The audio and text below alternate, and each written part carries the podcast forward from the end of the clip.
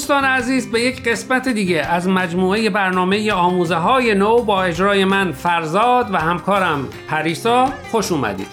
دوستان سلام و احوال پرسی گرم من رو هم پذیرا باشید. امروز دو مقاله دیگه از وبسایت باهای تیچینگز رو با هم مرور می‌کنیم. مقاله اول با عنوان نه سوال بزرگ که علم جوابی براش نداره نوشته دیوید لنگنس. و مقاله دوم در مهربان بودن تردید نکنید نوشته رادنی ریچاردز. دوستان با ما همراه باشید.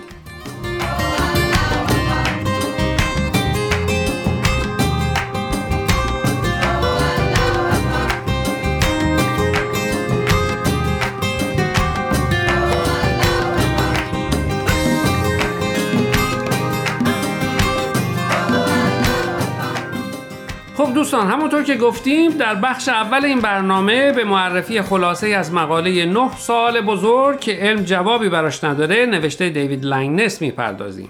سابقه همکاری دیوید لنگنس با وبسایت BahaiTeachings به روزهای اولی که این وبسایت شروع به کار کرد برمیگرده. او برای این نشریه هم مقاله می نویسه و هم وظیفه ویراستاری مقاله های دیگر رو به عهده داره. دیوید نویسنده و منتقد مجله Paste هم هست و در حال حاضر با همسرش در شمال کالیفرنیا زندگی می‌کنه. لنگنس مقالش رو با اشاره به این مطلب شروع می‌کنه که تعداد زیادی از اونهایی که در رشته های علمی تحصیل کردن معتقدن که علم نمی‌تونه جواب همه سوالهای بشر رو بده. اما در کنارش تعدادی هم هستن که مخالف این فرضیه فکر می‌کنن و معتقدن علم برای تمام سوالها جواب داره. در این مقاله دیوید لنگنس به نه تا از این سوالهای مهم مربوط به زندگی اشاره می‌کنه و در سلسله مقاله هایی که به دنبال این مقاله میاد هر کدوم از این سوالها رو به صورت مجزا مورد بررسی قرار میده.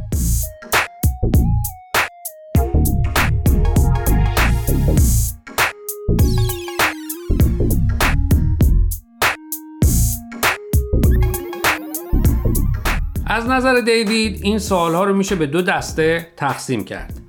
یه دسته سوالهایی که علم نمی‌تونه جواب بده و دسته دیگه سوالهایی که علم هنوز بهشون جوابی نداده. شاید برای شنونده هامون جالب باشه بدونن که کلمه دانشمند برای اولین بار در سال 1833 معرفی شد و مورد استفاده قرار گرفت. همونطور که می‌دونیم علم باعث پیشرفت‌های زیادی در زندگی بشریت شده اما در مسیر راه خطاهایی هم رخ داده که البته غیر قابل گریزه بله خب اگه موافق باشی بعد از این معرفی کوتاه سوالها رو برای شنونده هامون بگیم حتما سوال اول چرا من در این دنیا هستم؟ آیا من روح دارم؟ هدف از زندگی چیه؟ آیا عالم هستی آغازی داشته؟ آیا عالم هستی محدودیت هایی داره؟ چرا همیشه چیزی وجود داره به جای اینکه هیچی وجود نداشته باشه؟ آیا خدا وجود داره؟ آیا بشر به دین احتیاج داره؟ چطور باید زندگی کنم؟ و احتمالا خیلی سوالهای دیگه در این زمینه که به همراه این سوالها در ذهن هر انسانی ایجاد میشه دوستان فعلا این سوالها رو در ذهن داشته باشید و راجع به جوابشون فکر کنید تا انشاءالله در برنامه های بعدی به یک یک اونها بپردازیم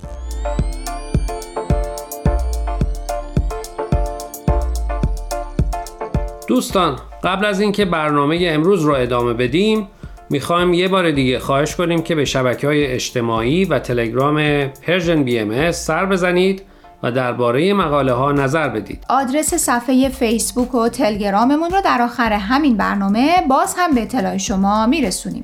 در ضمن از این به بعد برنامه های آموزه های نو از طریق SoundCloud و پادکست Persian BMS هم قابل دسترسیه.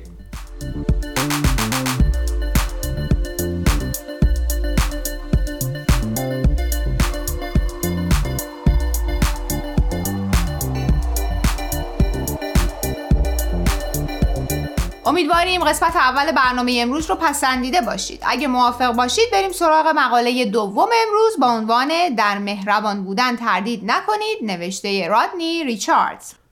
رادنی ریچاردز 39 سال نویسنده فنی در دولت ایالتی نیوجرسی بوده. بعد از بازنشستگی در سال 2009 با استفاده از مهارتش در نویسندگی اولین مجموعه خاطراتش رو چاپ می‌کنه و الان هم با وبسایت بهای تیچینگز داره همکاری می‌کنه. عنوان مقاله ریچاردز دیگه جایی برای بحث نمی‌ذاره. به جرأت می‌تونم بگم تقریبا همه شنونده های برنامه با رادنی موافقن که در مهربانی و مهربانی کردن نباید تردید کرد. اما فکر می‌کنم این مقاله پا رو کمی فراتر گذاشته و ما رو داره تشویق به محبت کردن در موقعیت هایی می‌کنه که خیلی سخته و به خودمون حق میدیم که مهربون نباشیم.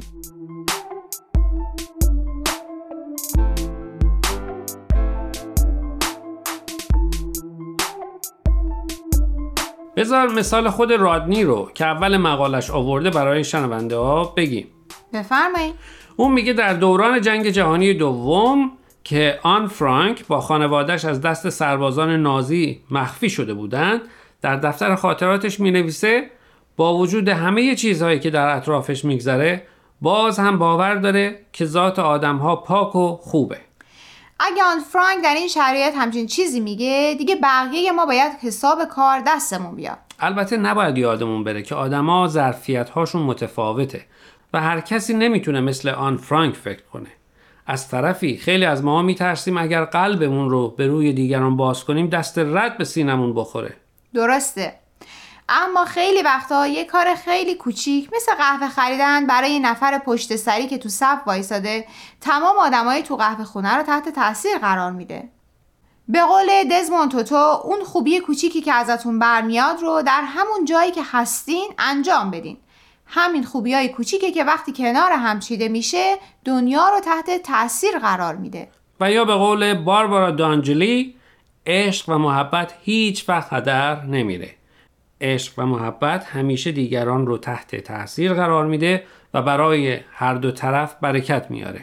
اگه یادت باشه در چند برنامه قبل در معرفی مقاله از ویم گوپال با عنوان یک کار خوب ثمرات زیادی به بار میاره از پیشخدمت رستورانی صحبت شد که به یکی از مشتری های مسنش کمک کرده بود. بله یادمه. یکی از مشتری های دیگه در همون لحظه فیلم می‌گیره و توی شبکه های اجتماعی می‌گذاره. که تعداد زیادی رو تحت تاثیر قرار میده. حتی دانشگاه اون شهر با اون پیشخدمت بورس 16 هزار دلاری میده و تعدادی هم که متوجه میشن. این دختر جوون ماشین نداره. تا سر کار و کلاساش بره دست به کار میشن و براش ماشینی تهیه می‌کنن. بله منظورم از یادآوری این مقاله تایید حرف باربارا دانجلیز بود که محبت مایه برکت برای هر دو طرف میشه. و سخن آخر رادنی این که مهربانی در سلامت روحی فرد تاثیر مستقیم داره و در طول عمر هم تاثیر می‌گذاره.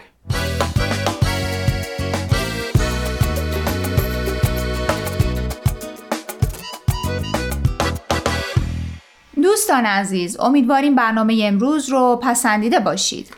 لطفا با ما تماس بگیرید و نظرتون رو راجع به این مقاله ها با ما در میون بذارید.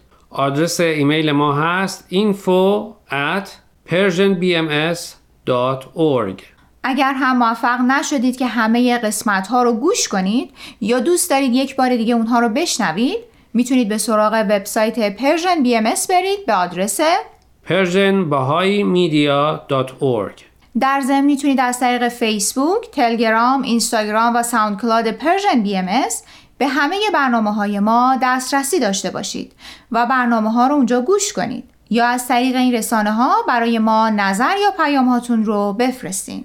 اگر پادکست برنامه رو گوش کردید و خوشتون اومد لطفا به اون برنامه امتیاز بدید خب دوستان تا هفته آینده که به سراغ مقاله های دیگه و نویسنده های دیگه از وبسایت bahaiteachings.org بریم من پریسا به اتفاق همکارم فرزاد از شما خدافزی می‌کنیم.